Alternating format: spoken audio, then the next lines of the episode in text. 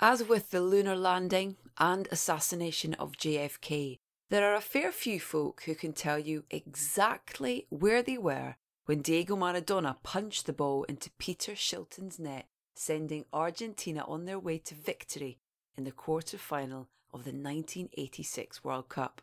So it's no surprise, over three decades later, that someone has decided to tell the story of this enigmatic sporting superstar, and that someone is our old friend Asif Kapadia, returning to soundtracking to discuss his revealing biopic, simply entitled Diego Maradona.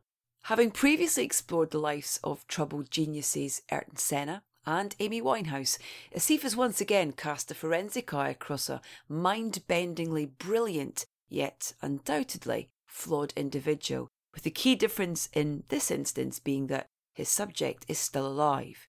The results are utterly captivating.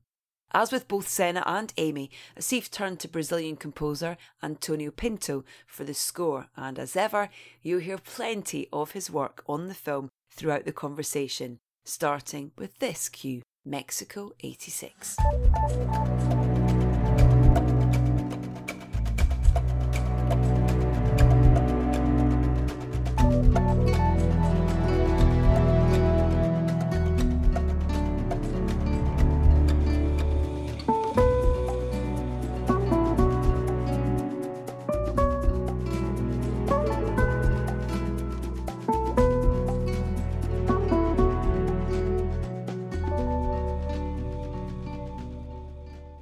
Steve, welcome back to Soundtracking. It's great to have you back on the show. Thank Glad you for being be here. here. Thanks for having me again. Um, I was just saying, I was listening back to our previous chat and talking through so many things, including Senna and Amy, and, and it was really interesting. One of the things that you you said that you uh, you talked about those two films in particular was with with Amy, every song was a chapter, and with Senna, every race was like a chapter, and it felt like with this new wonderful film, Diego. Every match, every game really told a story or a part of his story in his life.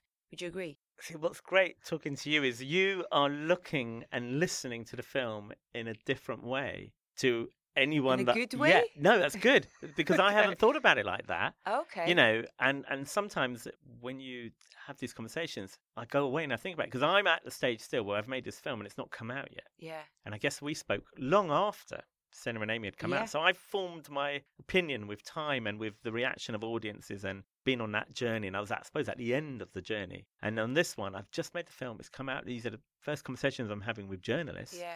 I've not really seen it with real people yet. Yeah. I've been to one screening in Cannes. Can. I mean, And no pressure on that. no pressure. as And if that's ever normal, you know, I don't know how I'm going to survive. Because so with 2,000 people in the middle of the night when I hadn't slept for two days, and it was a great screening because it sounded amazing, and a lot of people commented on the soundtrack, the music, and the sound design.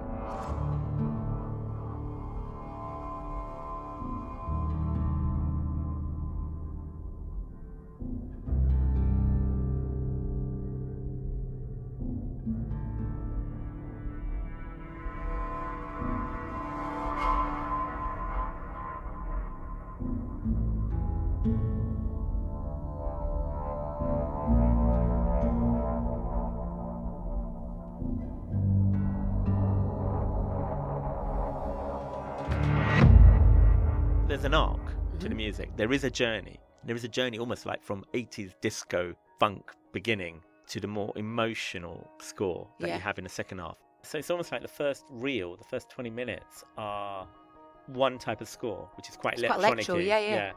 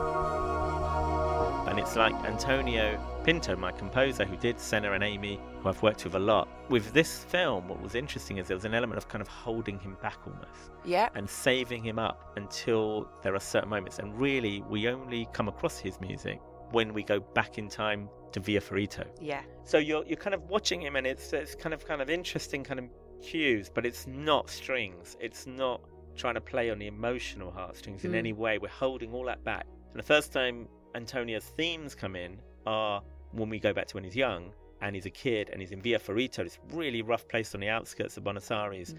and that felt the right the right time, the Yeah. right place to see Diego.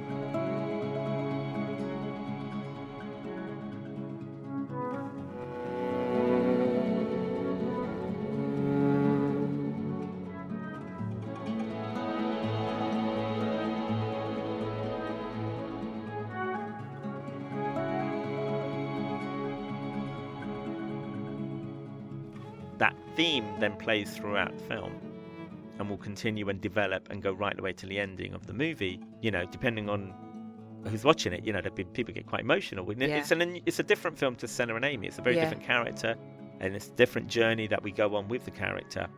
But yeah, it was just a question of when do we start it, and it felt like the right time to go into the kind of themes.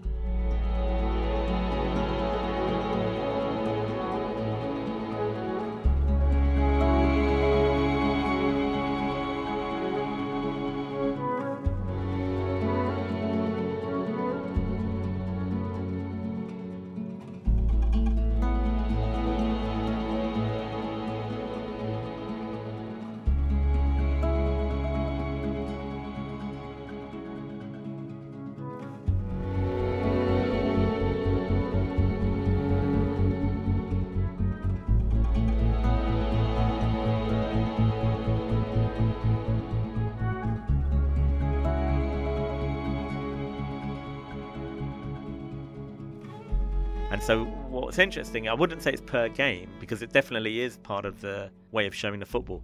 But it's just like at what point in his life does the score start to change? Yeah, because the reason I say the game thing is because we all take for granted about his amazing brilliance on the pitch, sort of thing, but it's almost kind of behind the actual physicality of playing that game, the pressure that was on him for different reasons by different people, and what that meant to him. Because it was really interesting the way that you get across in the film about these two characters, you know, Diego and Maradona, and they're two people, and there was two different sets of worlds that they lived in, and I guess what they they strived for, I think, as well. Yeah, I think that idea, that kind of concept is at the heart of the movie. And it's also, I suppose, at every level, that idea is somewhere in the back of my mind. You know, you're sort of thinking, okay, well, that's sort of Diego, and that's Maradona, and that's his theme, and that's his theme, and they're the same person, but when do we cross over from one to another? When do we go back to that person? That's all part of the visually and what you're seeing and hearing from characters, but also musically. When you have a theme, we, we end up discussing Yeah. this, you know, in the crew and with Yeah. the composer and with the editor and with the sound team of, you know, that's Diego. So isn't this a Diego moment or is this a Yeah. Maradona moment? Yeah.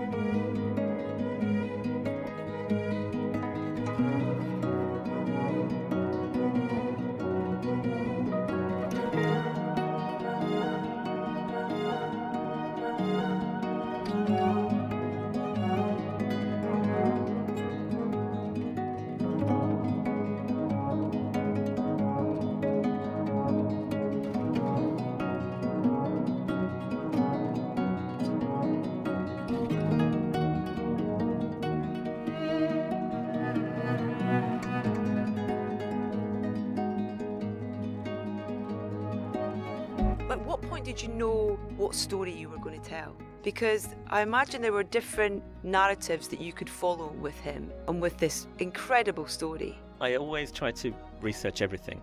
I have to say, the producers, James Gay Rees, the producer, always said the story's going to be Naples. And I'm like, I've got to go to Buenos Aires. I've got to talk to everyone there. Now, until I research everything in Argentina and everything that happens afterwards, it may be that I come back to Naples, but I now understand the bigger picture Mm. and what it is that we are trying to say in Naples that may have actually happened before, but it's important to his journey and his story and his character. So I'll find a way to fit that theme into the Mm. Napoli story. The story takes place in Naples. It took us probably two years to get to that point even though it seems obvious, but I needed to know what happened before he gets there to understand what's going on in his head, Yeah. why. It was like Last Chance Saloon. You know, he's the most expensive player in the world, but he's failed everywhere. He gets there, and he's in a really bad team, in a crazy city. He doesn't know where he's ended up. What's interesting is that all of the voices, all of the characters are all based in Buenos Aires, and that came out of going out there and meeting people in Buenos Aires. His story is a, a, a lot of repetition. He's the kind of guy who goes somewhere, there's a lot of hope, they build him up, he's going to be great, he's the best, it all goes really well. Something starts going a bit wrong. If there's no kind of disagreement, he'll create a disagreement and it'll end in tears. A bit of a disaster. He's dead, it's finished, he's over. He goes somewhere else, starts again. He's a great help. He's, everything's going to be mm. great. He does something brilliant, it goes wrong, it fails, he's dead, goes somewhere new. Resurrection, death and resurrection. The biggest version of, the, of that cycle was Napoli. Really, he's left home at, say, 15 because he was a professional footballer. He's never been home again. He's never really lived in Argentina Mm. since he left. I suppose the story of him looking for home, looking Yeah. for f- proper family and looking for home.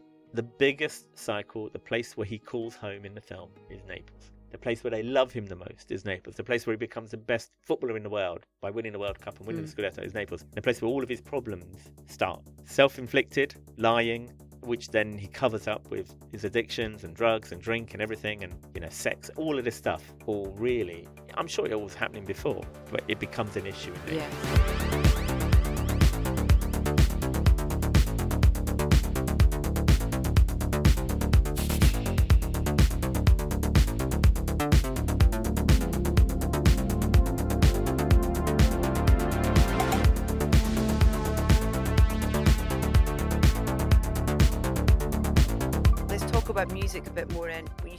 Start the film brilliantly with this high energy, it's Todd Terje track. Yeah. It's awesome. And I'm, I'm in my seat and I'm dancing and I'm kind of like, whoa, where are we going? What are we doing? Sort of thing. But I want to come. Great choice. brilliant editor chris king who who who is a genius editor and really amazing with music and you know we've made quite a few films together Yeah. now so we that that opening is is fantastic but you know god we had some struggles to Did get you? that opening together because we had you know at one point in the longer version of the film that opening title sequence was 45 minutes of the film it was like this huge arc a huge act the 1st Mhm. act essentially of diego's life before he got to naples Yeah. and the film's just too long. Like with all of the films I've made, we always have these long cuts, and Yeah. you're just like, it's great, but it's just not. In this case, it was really like we're struggling, and so we did a massive change, and then it was like, well, how are we going to throw the audience in? We just get chucked into the madness and chaos of Diego Maradona's life, and we whiz through time with this track.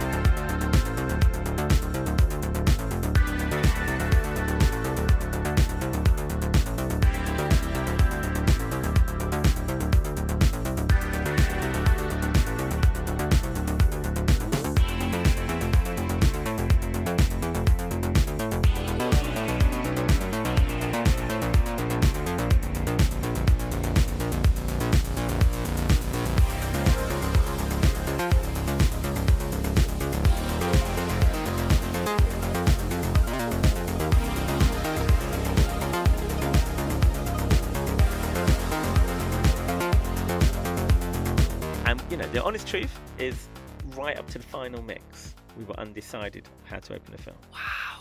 First time in my life, really, where we were in the mix at Twickenham Studios with the team, and we didn't have a lot of time to mix the whole film. Thinking there were six reels, say there's six or seven reels. It's still done in the old-fashioned way, where each reel is say 20 minutes Yeah. of screen time. The first reel, the opening of the first reel, we probably had a week to do the whole thing and a whole day and a half or something must have gone on the opening reel where we had one cue, which is a very emotional cue, and we had a Todd Terje cue now that we went with. And I had to watch both and then say, well, let's carry on and do the rest of the movie, and then I want to go back and view the beginning. Yeah. And in the end, we went. Our instincts was to go with Mhm. this one. Depending on your age, it's a great, cool, funky track, or it's a bit cheesy. You know, some of the younger kids on the crew didn't grow up with this kind of music, and they just thought it was a bit cheesy. And I was like, well, you know, the older lot were like, "This is a great track, Yeah. you crazy kids," you know. But then you realise that's Diego Yeah. Maradona's life: dancing, going to clubs, listening to that kind of music, and it felt right. I'm glad everyone loves it. It goes down really well. It gets the film going. You know, it's like the action car scene in French Connection or Italian Job or Totally. something. Yeah. But it was so interesting how hard it was to make that call. And it's but it's such an important part, like you say, you have to get the audience immediately. And because of the amount of time we whiz through, Yeah. where you're kind of dragging the audience along, and then we slow down when we arrive in Naples. So it's fun. Yeah. And, and I, I think we made the right call. Yeah. and I do. everyone says it that we made the right call. But you know, films are so complicated and tricky Yeah. that along the way it doesn't seem obvious. Yeah. And at the ending, if you do the right thing and it works, and everyone goes, of course it's that. Gut reaction. There we go.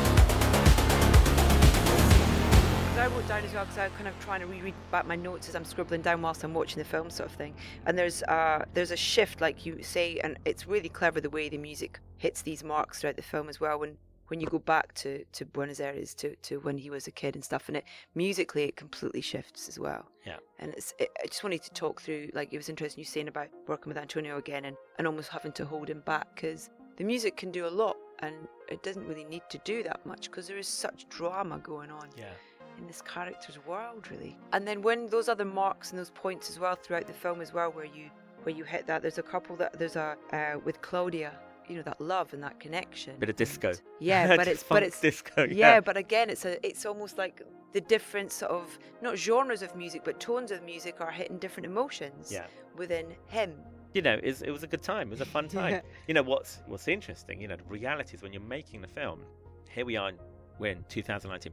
Probably met Claudia 2017 first, Mm-hmm. 2017, 18. The reality is now they don't like each other, right? They're Really? divorced. They they're not getting along. were they that way in 2017 Yeah, they're suing each other. Oh There's like God. a lot of mess. Yeah. Right now, I'm making a film about the 80s when they were like young and in love, and it's all great. So just the reality of dealing with real people, real emotions, and and and pain yeah in people's lives, and talking to them and interviewing them, and getting access to their personal memories and archive and footage of their children together, talking to their daughters who are now grown up and have their own children. And then trying to set the tone for the 80s. It's quite, it's, it's a really complicated Yeah. thing that we're, we're trying to do.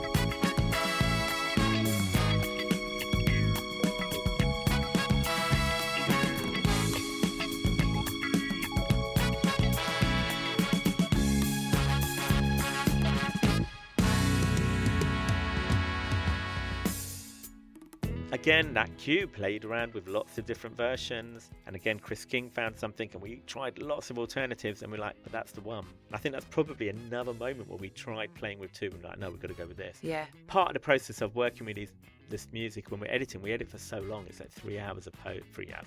It's three years of post production. yeah Two years full on with Chris and myself locked in a room. So those cues are in the film for a while and there for a reason. Because you don't use temp. Yeah, we don't try to use that temp, and the only temp that we have will be something that Antonio's given us. Yeah.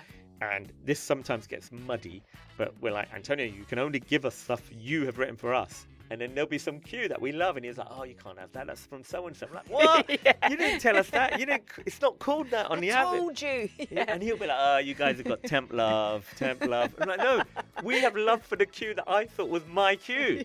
It's my love. Yeah. So we, we do have these moments of disagreements in Yeah, yeah, terms yeah. of how he gave us something, so I thought we could use it. And then he'll turn around and say, no, you can't use that, but I'll re record it, don't worry. And he re records it, it's like, it's totally different, man. That still Yeah. happens. We still have our moments.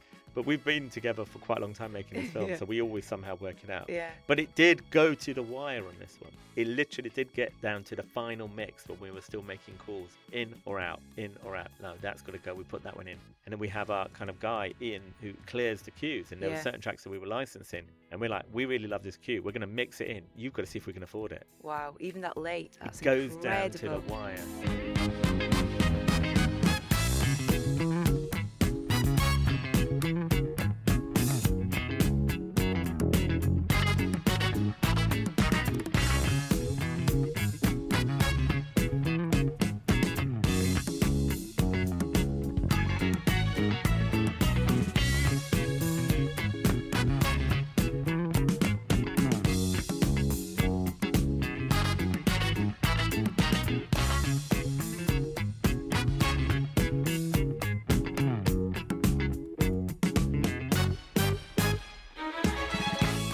Back to like speaking to you know kind of Claudia and stuff, and how do you get her on board then if she's at that place of kind of really not a great place with that relationship? It takes, you know, she's in Buenos Aires. The one thing about that I've learned during this film, dealing with people in Argentina, dealing with people in Italy, in Naples, Latin people, Yeah. you don't do stuff over the phone. They don't do it by fax. They don't do it by email. You're going to meet them. Yeah. You're going to fly out there. You've got to find a way to get them to have a coffee with you. You've got to chat to them. And then my job is to win them over and for them to trust me. But the biggest challenge is I don't speak Spanish. I don't Mm. speak Italian. I don't speak Neapolitan. I definitely don't speak Argentinian Spanish.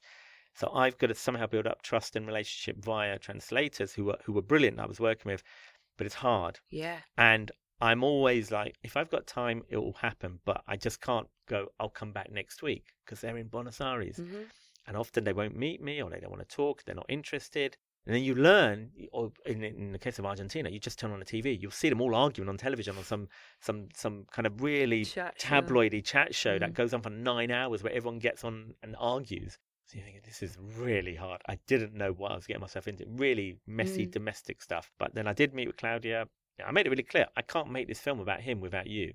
They were together from the age of 14. They've had kids together. She was there in Argentina. She was there in Barcelona. She was there for all the way through Naples. She went through all the tough times when he was at his worst and darkest days of addiction. She was there. She took a lot of crap. Mm. And she brought up the kids, and the kids are quite normal. You know, somehow they got through it. Yeah.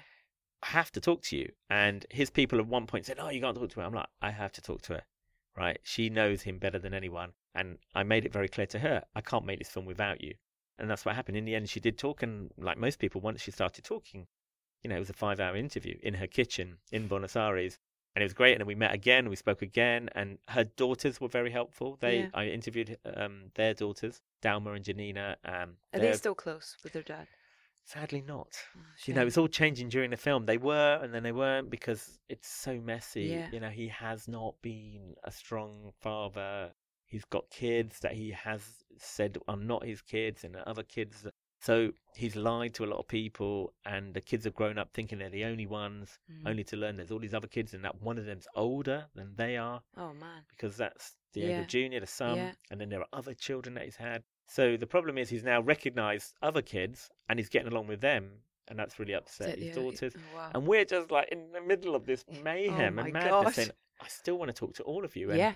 I'm such a daydreamer and so naive, but also I genuinely think there is a power in what we do that at the end of this process, somehow I'm going to get you guys all together. Yeah. You know, I literally would let's go, you are nuts, aren't you? We thought you were mad. You really are. I'm like, you know what? I have this dream that one day we're going to go to Cannes with this film and you'll be there and you'll have all your children there. And because he said to me, his dream, final dream would be to have a picture with him with all of his kids. Now, in truth, he's the only guy that can make that happen, Mhm. but he doesn't make it happen. So I'm like, I'll do it. I couldn't even get him in the picture in Cannes, talking about his kid. so, uh, I, as you can see, they were right. I was crazy, but I have done something, and a few of them are now in contact who they were not in contact before. So once they start talking about it, they ask me because I've actually met them all. Well, yeah, exactly. You're almost like haven't. the link between it all. and you know this is their life story this is their father this is a, f- a lot of footage in a film they've never seen Mm. their children it's really heavy and emotional Yeah. stuff for them painful but you got to talk about it to get it out to move on to deal with it Totally. and so yeah a lot of the kids i've tried to kind of get them to connect up because i think it, would be good for them they're all having kids themselves and you know It's the only way they're going to get answers to things, isn't they it? They also start lying to their own children because they've been told a lie and it's just not healthy Yeah. It was amazing for me. Like I'm a big football fan. I grew up, you know, watching football a lot and stuff, and being of a nation who've never had any success with uh, with international football. That whole kind of international side of it, and I hadn't really appreciated that game. You know, Italy versus Argentina.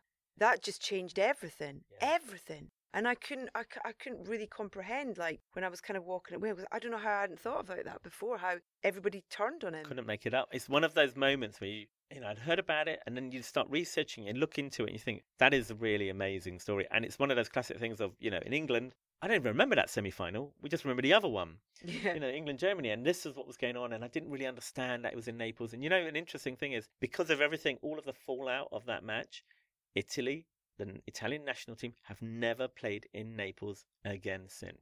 No. That is still going. They feel that we cannot trust that place, trust those people. You know that. That's Oh mad, my God, it? that's crazy. That's crazy. How did you feel about the whole covering the England game?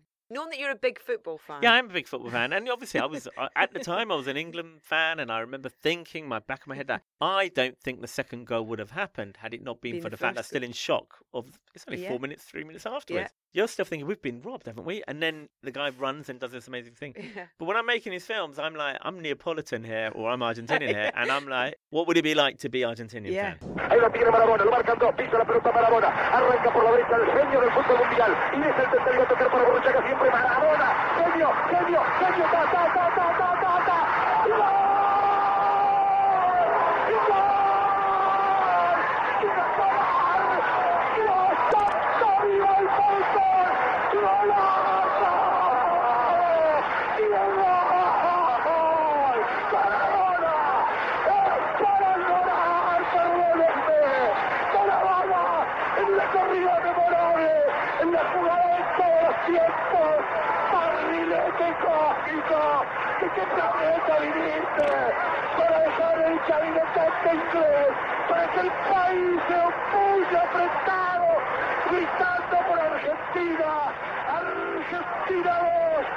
2, Inglaterra 0, Diego, Diego, Diego Armando Maradona, gracias Dios por el fútbol, por Maradona, por esas lágrimas, por este Argentina 2. So the commentary is in Spanish, and Yeah. it's brilliant and it's funny, and so great. but it's also I'm a realist. I'm a football fan. I know that if my team do something and get a jammy penalty or fall over, and I'm not going to complain when it's my lot. yeah. I will complain when the other team do it, and I think the referees this, that, or the other. But defenders at the time were trying to break his legs, and it was normal when we showed the tackles and we show how brutal football was. And you know he had to get up and carry on, You- and they wouldn't even get a booking. So if he has to do something sneaky to get a goal, he's going to try it. I also now have done so much research. I've seen him do five of those handballs. Yeah. Right. He three times he got away with it, twice he got caught. He he's practiced. He's done it in Argentina. He's done it in Naples. He's brilliant at it. yeah. And if you listen to the commentary, the commentator didn't see it. No one saw it. Mm. After a few action replays, they noticed it. He's so good at it that he's done it in a way that nobody really knew. Um, he tried it on, he got away with it. I'm fine with that. Yeah. I don't hold these grudges. Yeah, totally. I loved how you kind of learned about him as a player in terms of, you know, he is this kind of slightly this He's a awkward- street guy. Yeah, he's He's, a street guy. and so he he kind of He's- developed his own in every style. form, he bends the rules. That's everything. him. And but then you you really do see like, and I love that you show that how attacked he is on the pitch. And for me, that almost kind of like mirrored off the pitch Yeah, in terms of what he was having to deal with. It was like there was no escape on and off. I love that line. Football is a game of deceit. And I love that idea that, you know, it's about trickery. It's about you think I'm going to go that way, I go that. You think I'm going to do this, I'm going to do that. I'm going to curl it this way, no, I'm going to go that. That's him. He's intelligent, he's sharp, he tricks you, but he's a trickster off the pitch Yeah. and on the pitch. In his private life, you think I'm here, I'm actually over there. You think Yeah. I'm going here, wife, I'm going over there. Yeah. That's him. Life is a game of deceit. Mm.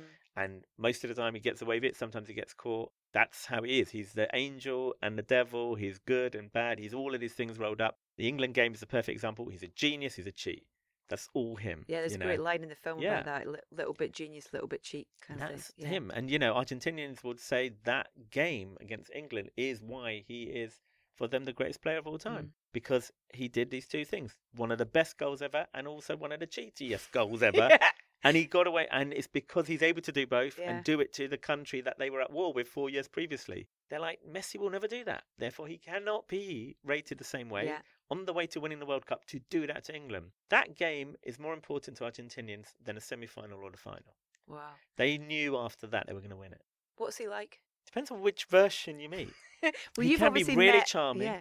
really, really charming. He's genuinely charismatic. He can be really sweet and funny. He's got when he's in a good mood, he's got amazing eyes and a really nice smile. And when he tells you a story, he's a good storyteller. And you're like, he's great. And you know, you can only imagine how much fun you could have if you were Yeah. hanging out with him in Naples in the mid '80s. God, you would have had a good ever. time. You Yeah. would have had a good time. And he can dance, and he likes to sing. Mhm. You know, he's he's not awkward. He's really comfortable. And you know, women see the film and they're like, God, he's a really good dancer. He's really fun. Yeah. You can see, you know, he's charming. He's charming.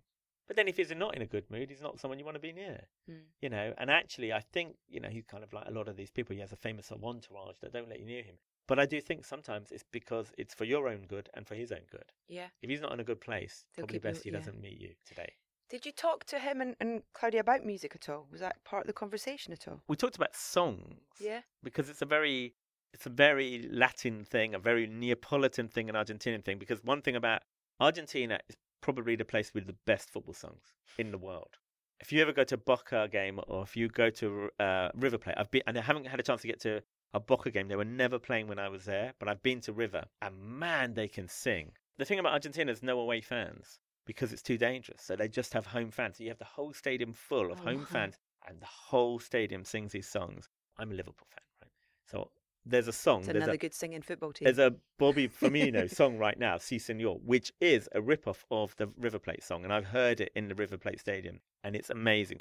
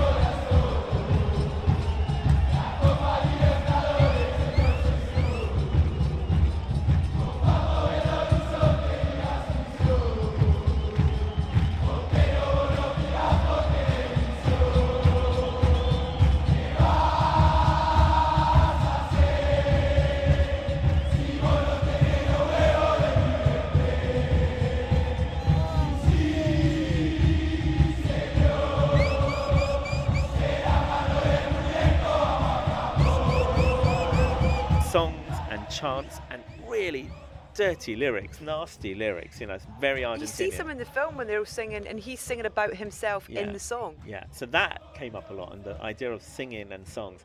In terms of the score, probably when I was meeting them, I wasn't really talking to them about Yeah. music then. But the idea of music is a big thing, and when, and a lot of the footage that I've seen of Diego, a lot of it is him at parties dancing, Yeah. and mm, a lot of karaoke type stuff. You know, he will join in and sing, often sing songs about himself. That whole idea of him singing about his own life story while he's in the midst of it. Yeah. That's very Diego Maradona. Yeah. Amazing. Last time we spoke before we finish, I was talking to you for Mindhunter, which I absolutely loved. Are you doing series two? Do you, have you done? They've, they've done it. I was making this, This, film while I was doing it. What's funny is that Can Holt, who pays Tench, Yeah. came to our premiere. oh, awesome. He said, I'm in Cannes, can I get a ticket? I'm like, yeah, sure. So he came to the screening, came to the premiere, was at the party afterwards, and he was saying, man, you're going to come back? I'm like, I'd love to, please. He said, let me go and talk to David. So yeah, I'd love to go back and if they do season three, Yeah. then I'd love to go back and do some more. What is great time. next? Do you know what? I don't know, Edith. I'm I'm thinking I really want to do a fiction film. I want to do another Great. movie. I want to go off and sit down and write Yeah. and do something completely different. Um, I'd love to go off and do Mindhunter. Right now, if you ask me, I don't think I'll do another biog Yeah. for a while. I think if I do another doc, I feel like it might have to be something political. I think it might have to deal with the state of the world we're in. That's I great. think That's something about the mess we're in or where we're heading Yeah. and how we've got here and Where we go. yeah. So I, I I'm my instinct is to do something about that. But where in my mind Senna's like this genre of almost like an action movie. Mm. Amy's a musical. Maradona, Diego Maradona's like a gangster film. It's like Mean Streets. It's totally Goodfellas. Right, is is that that kind of vibe of uh, street guys, mean streets? Um, yeah, totally who's that knocking on my door type thing. So if I do a film about the world and the state of the world, I'm thinking of doing it almost as a sci-fi. Oh wow. That's the, there's this project I've been writing and thinking about, and it's like dealing with what's going on now, but somehow re- applying it to what's already happened. And you know, this cycle's come back. Yeah. It's not a new thing. There's all of these Been traits, before. and yeah, we've been Mm. played before, and we know how that turned out. And I think that's where we're going if we don't watch it. I'm excited for you to do that. I really am. But I'm I'm so I so enjoyed this film. It's great to chat to you again. Thank you so much for your time. Thank, you. Great Thanks. talking.